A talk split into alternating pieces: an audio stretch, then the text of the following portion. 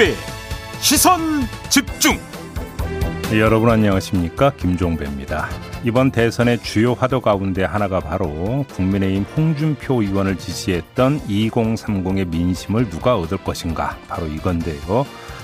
이재명, 윤석열 두 후보의 대표적인 청년 참모죠. 더불어민주당의 김남국 의원 그리고 윤석열 캠프 청년 특보였던 장해찬 평론가 모시고 그 주인공이 누가 될지 3부에서 집중 토론해 보겠습니다. 이 두 후보는 민생을 겨냥한 정책으로도 충돌하고 있죠. 어제 박완주 더불어민주당 정책위 의장 입장 들어봤고요. 오늘은 2부에서 국민의힘 김기현 원내대표에게 관련 입장 들어보겠습니다. 11월 9일 화요일 김종배의 시선 집중 광고 듣고 시작합니다.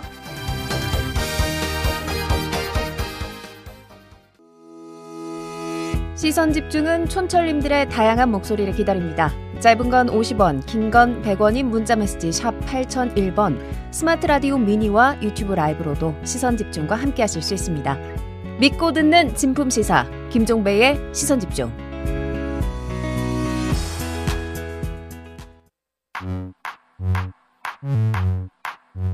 뉴욕에 뉴욕 타임즈가 있다면 시선 집중에는 JB타임즈가 있다. 촌철살인 뉴스 총정리 JB타임즈. 더막내 작가와 함께 시선 집중의 문을 열겠습니다. 어서 오세요. 네, 안녕하세요. 더마과입니다. 네. 오늘이 119 소방의 날입니다. 아 예. 네, 우리 사회를 지켜주는 우리의 영웅 모든 소방관님 여러분들 감사합니다. 아 요즘 뉴스가 많이 나오더라고요. 요소수 대란인데 네. 그죠? 소방서 앞에 조용히 요소수를 갖다 놓고 가시는 시민분들이 그렇게 많다고. 네, 참 음, 정겨운 소식입니다. 추운 날씨에 그 소식은 조금 훈훈해지는 것 같은데요. 네. 청목TV님이 제이비님, 더마과님 감기 조심하세요. 감기 걸리면 안 되잖아요. 그잖아요. 라고 보내주셨네요. 그러게요. 네. 제이비의 유행어가 되고 있습니다. 그, 그잖아요. 그잖아요의 대답은 그러게요가 되겠습니다. 네, 알겠습니다. JB타임즈 갈까요? 네. 어제 이 시간에 윤석열 후보의 2030 껴안기 묘수가 무엇일까? 없다는 게 문제다. 이런 말씀을 해주셨어요. 네. 그러면서 과연 김종인 전 비대위원장의 등판이 어떤 영향을 미칠까? 요걸 좀 짚었었는데 음. 홍준표 의원에 대한 지지가 어디로 갈지 요게 지금 관심이지 않습니까? 네. 그리고 홍준표 의원이 과연 선대위에 참여할까? 요것도 초미의 관심이었는데요. 음. 어제 캠프 해단 시기에서 홍준표 의원이 직접 입장을 밝혔습니다. 먼저 오디오로 만나보시죠. 경선에서 이렇게 실패를 하게 되어서 거듭 죄송하고 미안한 마음 금할 길이 없습니다. 100분의 1도 안 되는 당신만으로는 대선을 이기기가 어렵습니다. 앞으로 넉 달이 남았습니다. 넉 달간 어떤 상황의 변화가 올지 곰곰이 생각을 해봐도 만약 이번 대선이 지는 사람은 정치 보복이라고 따질 것도 없이 감옥을 가야 될 겁니다. 정말로 이 참혹한 대선이 되고 대선이 국민들의 잔치가 되고 국민 통합의 장이 되어야 하는데 참으로 나라가 걱정스럽다. 경선에 성공한다. 그러나 내 역할은 여기까지다. 비리 대선에는 참여하지 않는다. 이거는 원팀 정신하고 별개일 겁니다. 이번 대선에 저희 역할은 국민적 흥행을 하게 만들었다. 그것으로 끝이 났고 여러분들에게 보답을 못해서 죄송하고 미안하고 네, 지금 촌철님들이 홍준표 의원의 판단이 정확하다. 에이, 홍준표 의원 속 좁다. 뭐 이렇게 지금 의견이 나뉘고 계시는데 네. one team은 날아가고 two team이 됐다. 뭐 이렇게 봐야 될까요? 뭐 홍준표 의원이 팀 꾸릴 것 같지는 않으니까 two team이 된 건 아니고요. 음흠. 2% 부족한 one team이 된다. 네. 뭐 이렇게 정리를 해야 될 것 같은데요. 근데 홍준표 의원이 해단식이 끝난 뒤에 기자들에게 네. 97년 대선을 좀 언급을 하면서 음. 당시 이회창 한나라당 대선 후보가 지지율이 한 달 만에 53%에서 10%로 폭락했다. 네. 대선판이 그렇다. 더 다이내믹해질 것이다. 요런 얘기를 했는데 네. 요거는 무슨 의미인가요? 지금 당장은 윤석열 후보가 컨벤션 효과를 누리겠지만 그게 오래 안 갈 수도 있다. 뭐 이런 전망 아니겠습니까? 음. 그다음에 이런 전망을 하는 근거는 뭐 홍준표 의원이 직접적으로는 이야기를 하지 않았지만 민심에서는 자기가 앞섰다는 거 아니겠습니까? 네. 그러니까 민심을 정확히 잡지 못하는 윤석열 후보의 지지세가 오래 가겠느냐? 뭐 대충 이런 뜻 아니겠어요? 그걸 꼬집었다. 네. 네 희망에 대한님은 당에서 위치 선정하시는 거 아닐까요? 라고도 보내주셨네요. 그런 면도 없지 않아 있을 수 있습니다. 음. 예를 들어서 여기서 이제 세게 나가면 그만큼 아, 이른바 어떤 정치적 체급이나 그 값어치가 올라가고 네. 그래서 그러니까 다시 짠하고 나타날 가능성도 배제할 수 없죠. 왜냐하면 홍준표 캠프에서 어, 선대위원장 맡았었던 조경태 의원 그분도 뭐 정치는 생물이다 이런 얘기를 했던데요. 네, 했더라고요. 정치는 생물이거든요. 아하. 네. 마타후아님이 대선에서 지는 사람은 감옥행. 아, 이 말 좀 무섭긴 한데 공감은 갑니다. 라고 보내주셨는데.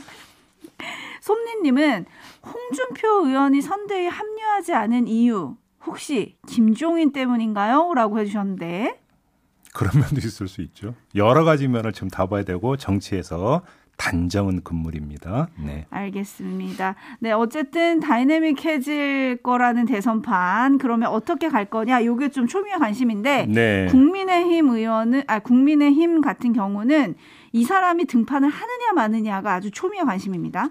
김종인 전 비대위원장 이야기하는 거죠. 네. 네. 어제 이제 뉴스가 나왔습니다. 신동아 창강 90주년 기획 좌담회에 참석을 해서 말을 쏟아냈는데요. 아, 아직 선대위원장직 제의 받은 적 없고 윤석열 후보로부터 아무 얘기를 들은 것이 없다. 총괄 선대위원장이란 것을 맡으려면 선거를 책임지고 승리로 이끌 확신이 있어야 하는데 그러려면 선대위가 어떤 모습을 보일 것인지 그림을 제시해야만 판단할 수 있다. 음. 이렇게 이야기했고요. 또한 네. 대목이 눈에 들어오는데요. 윤석열 후보가 당심에서는 상당한 격차로 이겼지만 일반 여론조사에서는 11%포인트 가까운 차이로 졌다. 그게 뭘 의미하는지 깨닫고 본선을 위해 어떤 형태의 선대위를 구성할 것인지 냉정히 판단해야 할 것이다. 이렇게 말하면서 어떤 사람이 대통령 당선 가능성이 있다고 하면 우후죽순 사람이 많이 모인다. 네. 그런 사람들을 가리켜 자리 사냥꾼이라고 한다. 이런 아, 말도 했습니다. 하이에나 파리 때에 이어서 이번에는 자리 사냥꾼이 등장을 했습니다. 네. 김종인 전 위원장이 이런 얘기를 어떻게 읽어야 될까요? 제가 지금 두 토막으로 나눠서 전해드리지 않았습니까? 네. 먼저 앞 토막, 앞 얘기부터 한번 볼까요? 김종인 위원장의 전형적인 화법이죠. 자신에게 자리를 주려면 전권을 함께 줘야 한다. 음. 이거를 항상 저런 식으로 말을 해왔습니다. 네. 그러니까 눈길을 끄는 건 뒤토막인데요. 이 얘기에 김종인 위원장의 전략이 그대로 노출돼 있다고도 볼 수 있을 것 같습니다. 자리 사냥꾼에 대한 거부감을 표현한 수준 분명히 있지만 그것만이 아니고요. 지향을 또 분명히 한 측면도 있는 것 같습니다. 경선 득표율을 보면 윤석열 후보가 집토끼 지지세는 확실히 확인했지만 어, 산토끼는 좀 이제 취약하다는 거 아니겠습니까? 네. 그래서 산토끼 잡기에 나서야 하는데 당내 인사들 중심으로는 민심 공략이 어렵다. 음. 이런 뜻을 밝힌 거라고 봐야 될 것 같고요. 네. 그 사냥꾼들은 자리만 잘 잡지 산토끼는 잘 못 잡는다. 이런 지적 아니겠습니까? 네. 그러니까 자기가 설정한 방향 그리고 그에 걸맞은 인사 채택 권한을 자신에게 줘야 한다. 음. 이렇게 읽어야 될 것 같아요. 음, 네.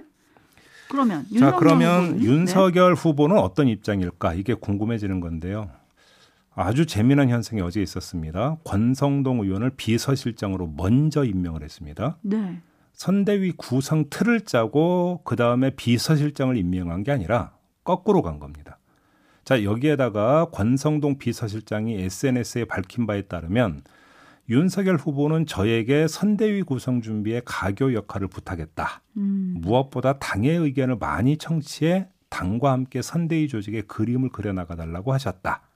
김종인 전 비대위원장을 비롯한 원로들을 뵙고 의견을 청하겠다. 네. 이렇게 이야기를 했어요. 뭔가 좀 느껴지는 게 없습니까? 중심은 당이고 김종인 위원장은 자문 역할로 설정돼 있는 것 같지 않습니까? 음. 좀 묘하게 다른 부분이 좀 있습니다. 네, 묘하게 다른 기류. 그래서 많은 언론들이 윤석열 대 김종인, 이준석 음. 이런 음. 구도로 보도를 했더라고요. 네. 그리고 권성동 의원이 어제 SNS에 선대위는 대선 승리를 목표로 제로 베이스에서 시작할 거다 이렇게 올렸는데 음. 이게 어제 김종인 전 위원장이랑 오찬을 함께하고 올렸다 그래요. 그러니까 어제 이제 오찬을 한 사실이 어제 밤늦게 전해졌죠. YTN 네. 보도로 전해졌는데 권성동 의원이 YTN과 통화한 내용에서 제가 밑줄 그은 한 대목이 있습니다. 음? 선대위 구성에는 다소 시간이 걸릴 것 같아 김종인 전 위원장에게 양해를 구했다. 어허. 라고 하는 대목이 나옵니다. 네. 다시 읽어볼까요? 선대위 구성에는 시간이 걸릴 것 같아서 김종인 위원장에게 양해를 구했다. 그러면 선대위 구성의 주체는 누가 됩니까? 김종인 위원장? 이 아니죠. 당이? 당이 되는 거죠. 근데 왜 김종인 위원장한테 양해를 구하죠? 그러니까 문제는 여기서 미묘한 기류가 있다는 게 그겁니다. 근데 또 보도가 엇갈리는 것도 문제예요. 음. KBS는 또 권성동 의원과의 통화에서 개인 자격으로 잠시 만났다. 음. 글의 내용은 김종인 전 비대위원장과 관계 없다. 그냥 김종인 비대위원장은 잘하라고만 하셨다. 바로 그거야. 그러니까 제가 볼 때는 그런 기류가 같은 건데요. 지금 이 대목도 제가 읽어드린 건 선대위 구성은 당에서 주도해서 내지 윤석열 후보가 그러니까 그 주도를 해서 할 테니까 그 다음에 위원장님을 모시든 말든 뭐 그 다음에 하겠다는 그런 그 취지의 발언이라고 지금 봐야 되는 거 아닙니까? 아, 네. 그래서 김종인 위원장한테 양해를 구했다라는 거죠. 저희가 선대위부터 구성한 다음에 모셔야 되는데 시간이 좀 걸릴 것 같습니다. 이 이야기니까 선대위 구성에서는 김종인 위원장은 별로 개입할 여지가 없다는 이야기가 되는 거죠. 음, 아 제가 기류가 다르다고 얘기했던 건 YTN과 통화에서 총괄 선대위원장을 맡아줄 것으로 알고 있다. 요런 또 얘기를 했다 그래가지고 음, 뭐지? 이렇게 좀 헷갈렸던 건데요. 음. 7829님이 에이, 옆에서 도와만 주셔라. 이거네요. 라고 써주셨네요. 네. 그리고 지금 자리 사냥꾼 얘기를 했더니, 음. 김종희님, 저희 단골 촌철님이신데 동명이인으로 추정이 됩니다. 네. 김종희님이 제가 제일 큰 사냥꾼 아닙니까? 라고 보내주셨네요. 아 여기서 그러니까 제가가 그 저가 누군지는 대충 알죠? 네. 네, 보르주아님이 김종희님 카리스마는 인정. 데이지님 김종인의 오락가락 행보라고 또 상반된 의견들도 오고 있다라는 점을 전해드리고요. 음. JL킴님은 아직도 주도권 싸움이네요 라고 해주셨는데 시간이 좀 걸릴 것 같긴 합니다. 네. 좀 지켜보도록 하고요. 예. 그런데 JB가 어제 김종인 전 위원장의 합류가 2030 민심에 어떤 영향을 줄 건지를 봐야 한다라고 했잖아요. 네. 그런데 김종인 전 위원장이 어, 어제 그 특별 대담에서 2030의 탈당 러시가 본선에는 영향을 미치지 않을 거다라고 음. 아주 딱 잘라서 말씀을 하셨더라고요. 네. 이거를 두고 청년 무시하냐? 이런 비판이 좀 나오기도 하던데. 네, 저도 보세요? 그래서 여러 번 다시 봤는데요. 요거는 약간 해석이 좀 애매한 부분이 있어요. 아, 그러니까 2030 탈당이 본선에 영향을 미칠 것이라 생각하지 않는다라고 이야기하면서 개인적으로 사전에 다 예상했던 일이다. 이렇게 아, 이야기를 했거든요. 다 예상했다. 그러니까 무슨 얘기냐면 그 2030이 별로 중요하지도 않고 의미도 없다가 아니라 사전에 다 예상했던 거기 때문에 나에게도 비단 주머니가 있다. 아, 그래서 뭐 이건 뭔가 대책을 세우면 충분히 그건 할 수 있는 거다. 이런 취지의 발언으로 해석할 여지도 있더라고요. 발언이 좀 애매모호하긴 해요.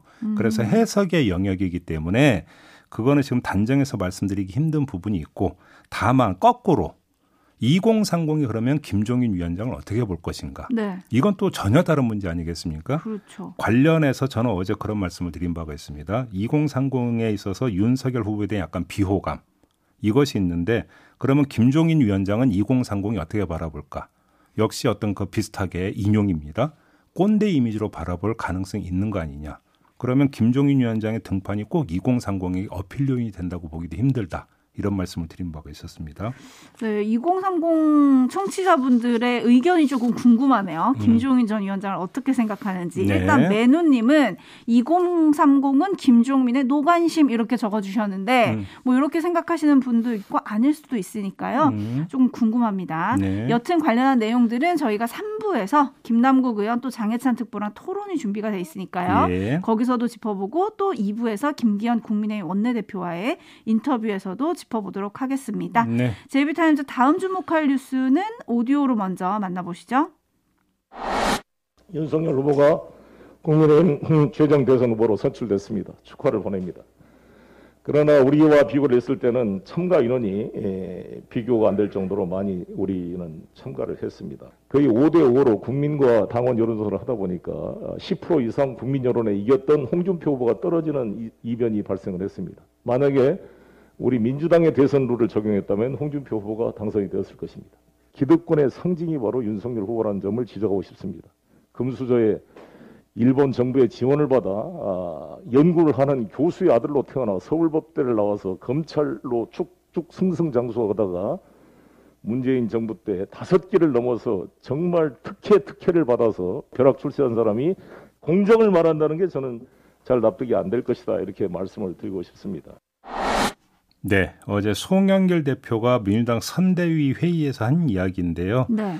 쉽게 얘기를 하면 상대 후보 윤석열 후보로 깎아내리기 위해서 했던 뭐 정책 수사 이렇게 읽어도 될 것 같은데 근데 과연 이게 적절한 발언이었는가 이건 한번 좀 따져봐야 될 것 같습니다. 각을 분명하게 세우긴 세웠는데. 적절했는지를 따져봐야 한다. 예. 어떤 점에서요?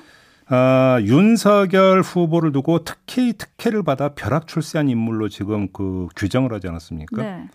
그러니까 특혜를 받은 사람이 있으면 그럼 특혜를 준 사람이 있을 거 아닙니까? 그게 아. 누굽니까? 문재인 아. 대통령 아닌가요? 네. 그렇죠. 그럼 문재인 대통령이 불공정 인사를 한 것으로 이- 연결이 되는 이야기 아닌가요? 송영길 대표의 논리에 따르면 그리고 이재명 후보는 그 문재인 정부를 계승하고자 하는 후보 아닙니까? 그러니까 송영길 대표의 발언은 한마디로 이야기하면 뭐냐면요. 누워 침뱉기밖에 안 되는 거예요. 저거는. 그러니까 논리적 정합성이 떨어진다. 이 말씀을 드리는데 하나만 더 말씀을 드릴게요. 어, 요런 대목이 나오죠. 금수저라고 하는 대목 나오잖아요. 네. 일본 정부 지원을 받아 연구를 하는 교수의 아들로 태어나서 뭐 승승장구했다. 금수저 이야기를 하던데 우리 사회에서 금수저론이 많이 있죠. 금수저라고 하는 어떤 단어에는 능력도 별로 없는데 내지 능력이 특출나지도 않은데 금수저를 물고 태어나서 말 그대로 승승장구하는 경우를 두고 하는 얘기잖아요. 그러니까 아마도 윤석열 후보를 두고는 이걸로 지금 이제 그 정적으로 거는 것 같은데요. 쉽게 말하면 아버지 덕 이걸 강조를 하는 거 아니겠습니까? 네. 근데 문제는 여기에 어떤 문제가 있냐면 윤석열 후보는 구술을 해서 겨우겨우 검사가 된 사람이라고 하는 또 이력이 같이 따라 붙는다라고 합니다. 아, 그러면 이것이 송영길 대표가 이야기하고자 했던 금수저론과 어떻게 이게 매치가 되느냐 오히려 희석시키는 측면이 있다라는 것이죠. 음. 이렇게 놓고 본다면 아무튼 송영길 대표는 공정이라고 하는 담론에 윤석열 후보를 밀어넣어서 청년들의 정서를 자극하고자 하는 정치적 의도를 가지고 했던 발언 같은데 제가 볼 때는 뭔가 관역 조준이 좀 잘못됐다. 음. 약간 오발탄이다. 제가 볼 때는 이런 말씀을 드리고 싶은데 더 문제는 이런 발언이 어제 처음 나온 발언이 아니라는 거예요. 그 전에도 비슷한 발언을 했어요. 네. 그러니까 제가 볼 때는 부적절하다고 보는데 그 부적절한 것을 모르니까 반복해서 이야기하고 있는 거 아니겠습니까? 어찌 보면 그게 더 문제일 수도 있겠다. 이런 말씀을 드리고 싶습니다. 네, 좀 아차 싶었을까요? 그런데 푸포님은 저런 말 왜 못합니까? 할 수 있지. 뭐 이런 의견 보내주셨고 네. 반면에 6862님 벼락 출세요? 당신들이 만들어준 거 아닌가요? 2367님 벼락 출세를 누가 시켰습니까? 그때는 가만히 있더니 정말 내로남불 인달이님 그래서 민주당 지지율이 떨어지고 있는 겁니다.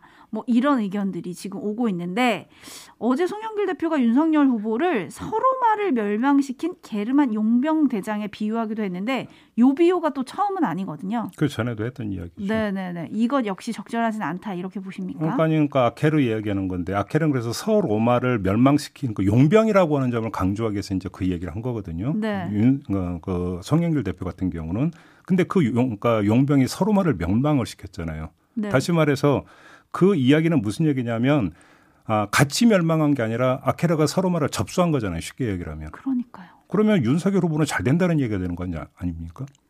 그 역사적 사례에 준해서 본다면 아하. 서로마는 멸망하더라도 네. 그러니까 제가 볼 때는 아, 공격을 하고자 하는 의도는 알겠는데 음. 공격 수단이 뭔가 좀 어설프다. 간단히 말씀을 드리면 이렇게만 정리를 하겠습니다. 네, 알겠습니다. 한편 청와대가 이철희 정무수석을 통해서 윤석열 후보에게 축하 메시지를 전하려다가 윤 후보 일정이 빡빡해서 무산이 됐다 그래요. 그래서 음. 다시 일정을 잡는다고는 합니다만 요것도 좀 기류가 묘한 거 아닌가요? 그러니까 이거는 그 일정을 서로 조정을 해서 이제 그 잡는 거 아니겠습니까? 네. 그러니까 여기서 지금 줄다리기가 이루어지고 있는 건지 뭔지는 모르겠는데요. 더 문제는 이거는 공개가 되면 안 되는 거죠. 그래서 아. 서로 일정이 안 맞아가지고 불발이 됐다면 그 다음에 다시 일정 조정을 해서 잡는 거지. 이것 자체가 공개가 됐다라고 하는 데서 오히려 문제의 본질이 있는 게 아니냐. 이걸 좀 봐야 되는 거 아니겠습니까? 알겠습니다. 음. 뉴스 분석이 함께하는 JB타임즈 다음 주목할 뉴스는 어떤 건가요? 국방부가 전시물자로 비축하고 있는 요소수를 민간에 푸는 방안을 검토하고 있다는 거 아니겠습니까? 네. 유사시 한두 달 사용하는 물량을 제외하고 민간에서 요청하면 대여해 주는, 꿔 주는 거죠. 네. 대여해 줄 분량을 파악하는 중인데 검토 중인 물량은 대략 20만 리터 정도라고 그래요. 이 규모는 비축 물량의 최대 절반 정도 된다고 하고요. 연간 국내 사용량의 한 3분의 1 정도 된다고 하는데 근데 일부 언론은 보도를 보니까 이걸 비판을 하고 있더라고요. 그러니까요. 군이 풀려고 하는 물량의 어떤 민간 물량이 민간의 한 달치 소유량의 100분의 1에 불과하고 또 유사시에 대비하는 비축 물량까지 손대는 건 바람직하지 않다 이런 논리인데 중앙일보의 경우에는 군 일각에서 비판이 나온다면서 어떻게 이야기를 했냐면 이건 쇼다. 음. 요소수 풍기 사태로 민심이 악화할 조짐을 보이자 정부가 노력하고 있다는 쇼를 하는데 군을 동원하는 꼴이다라는 어떤 인사의 말을 인용으로 해서 보도를 하기도 했더라고요. 어떻게 봐야 될까요? 근데 일단 기본 설정이 좀 잘못되어 있는 것 같습니다. 뭐냐면 군이 물량을 풀더라도 턱없이 부족하다라는 지적은 비상, 응급 물량이라고 하는 전제를 지워버린 논리거든요. 그러니까 정부가 요소수를 어떻게든 확보하려고 시도하는 상황에서 당장 필요한 건 새 공급 루트를 확보할 때까지의 응급, 긴급 물량 아니겠습니까? 네. 이걸 전제로 군 물량의 가치를 판단을 해야 하는데 전체 민간 소요량을 전제하고 값어치를 판단하는 계산법이 잘못되어 있는 부분이 하나가 있다라는 음. 거고요. 또 한 가지는 비축 물자를 손대는 것을 비판한 것도 그런데 이런 논리라면 재해가 발생해서 군 인력을 복구 작업에 투입하는 거나 코로나 상황에서 군 의료 인력을 투입한 것도 그런 문제 삼아야 되겠네요. 그렇지 않나요? 음. 더구나 국방부의 설명은 전투 차량 등의 요소수를 사용하지 않아서 당장의 임무 수행에 지장이 없다는 것 아니겠습니까? 그럼 뭐가 문제가 되는 거죠? 정석훈님의 촌철로 마무리하겠습니다. 쇼라고 하는 언론 대안 있으십니까? 네, 마무리할까요? 네. 네, 더마카 수고하셨습니다. 고맙습니다.